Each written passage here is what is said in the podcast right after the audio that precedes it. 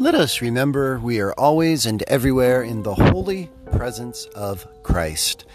Hello, this is Rick, and welcome to the Presence Podcast. You are here for episode number 85, year two.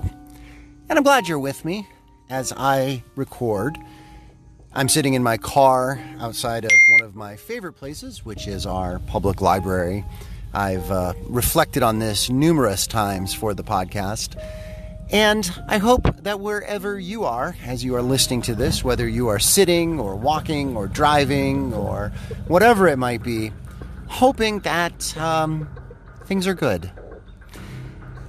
And I'm grateful that you are here as I share how I kept my eyes, my ears, and my soul open recently to experience the holy presence of Christ. Now, you might have seen in the show notes that this is a spoiler free episode about the Netflix series Stranger Things. Now, I have just completed watching the entire three season run. I was a little bit behind.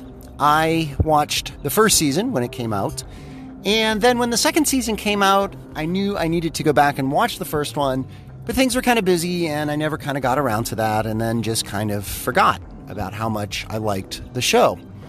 Well, with the third season coming out just a few weeks ago, I decided it was time to go back and watch seasons one and two, and also three. Now, I'm a teacher, and summer is a great time for me to binge watch television. I honestly prefer to read more than to watch.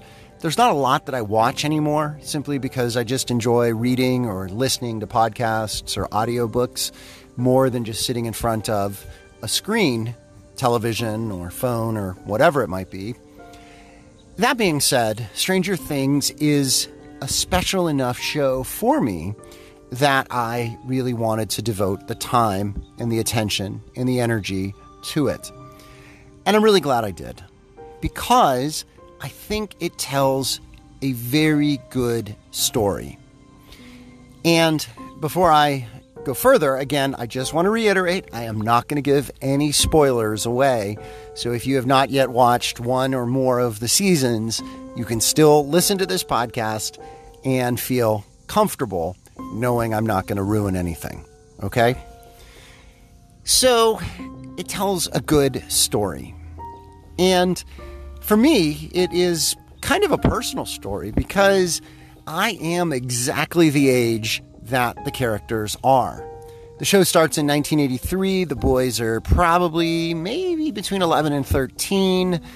I was born in 1970, so 1983 was when I was 13. So maybe I was a hair older than the boys, um, but they are what I was exactly at that time period.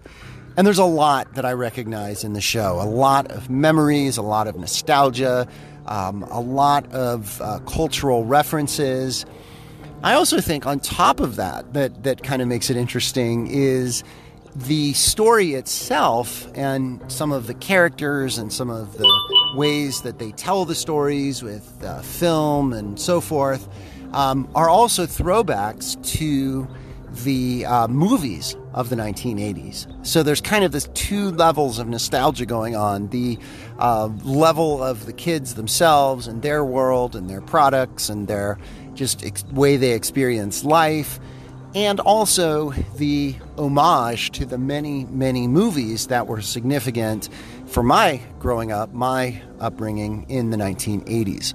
So the story does have that personal element. But I think what I really like about it and, and where I experience God's presence in the midst of it is that it is a story with a lot of heart and soul. Now, if you've seen any of the show or any of the trailers, you know that at the heart it is a sci fi, supernatural, thriller, pretty much kind of um, film. And that is the case throughout the three seasons. But what I think is interesting about it is that it really is not the special effects, not the scary creatures, which get more special effecty and scarier as the things go forward, but rather the characters.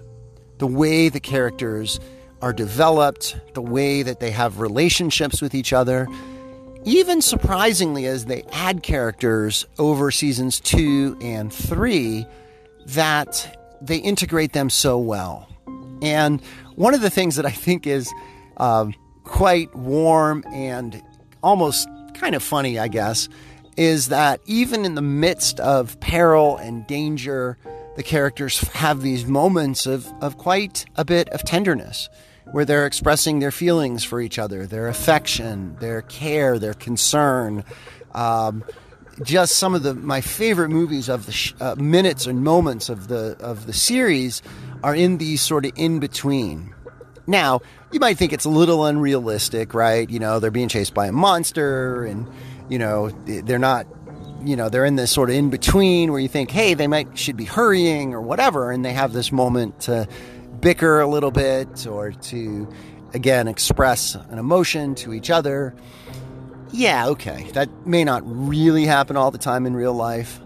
Nevertheless, it is real in the sense that this is who these characters are. And I think the writers and the creators develop the characters, but then it's the actors that really bring the characters to life. And I, I think these actors are really, really phenomenal. And much was said from the very beginning of the show about the chemistry between the children actors. And I think that chemistry just continues to increase as they go across the, um, the three seasons.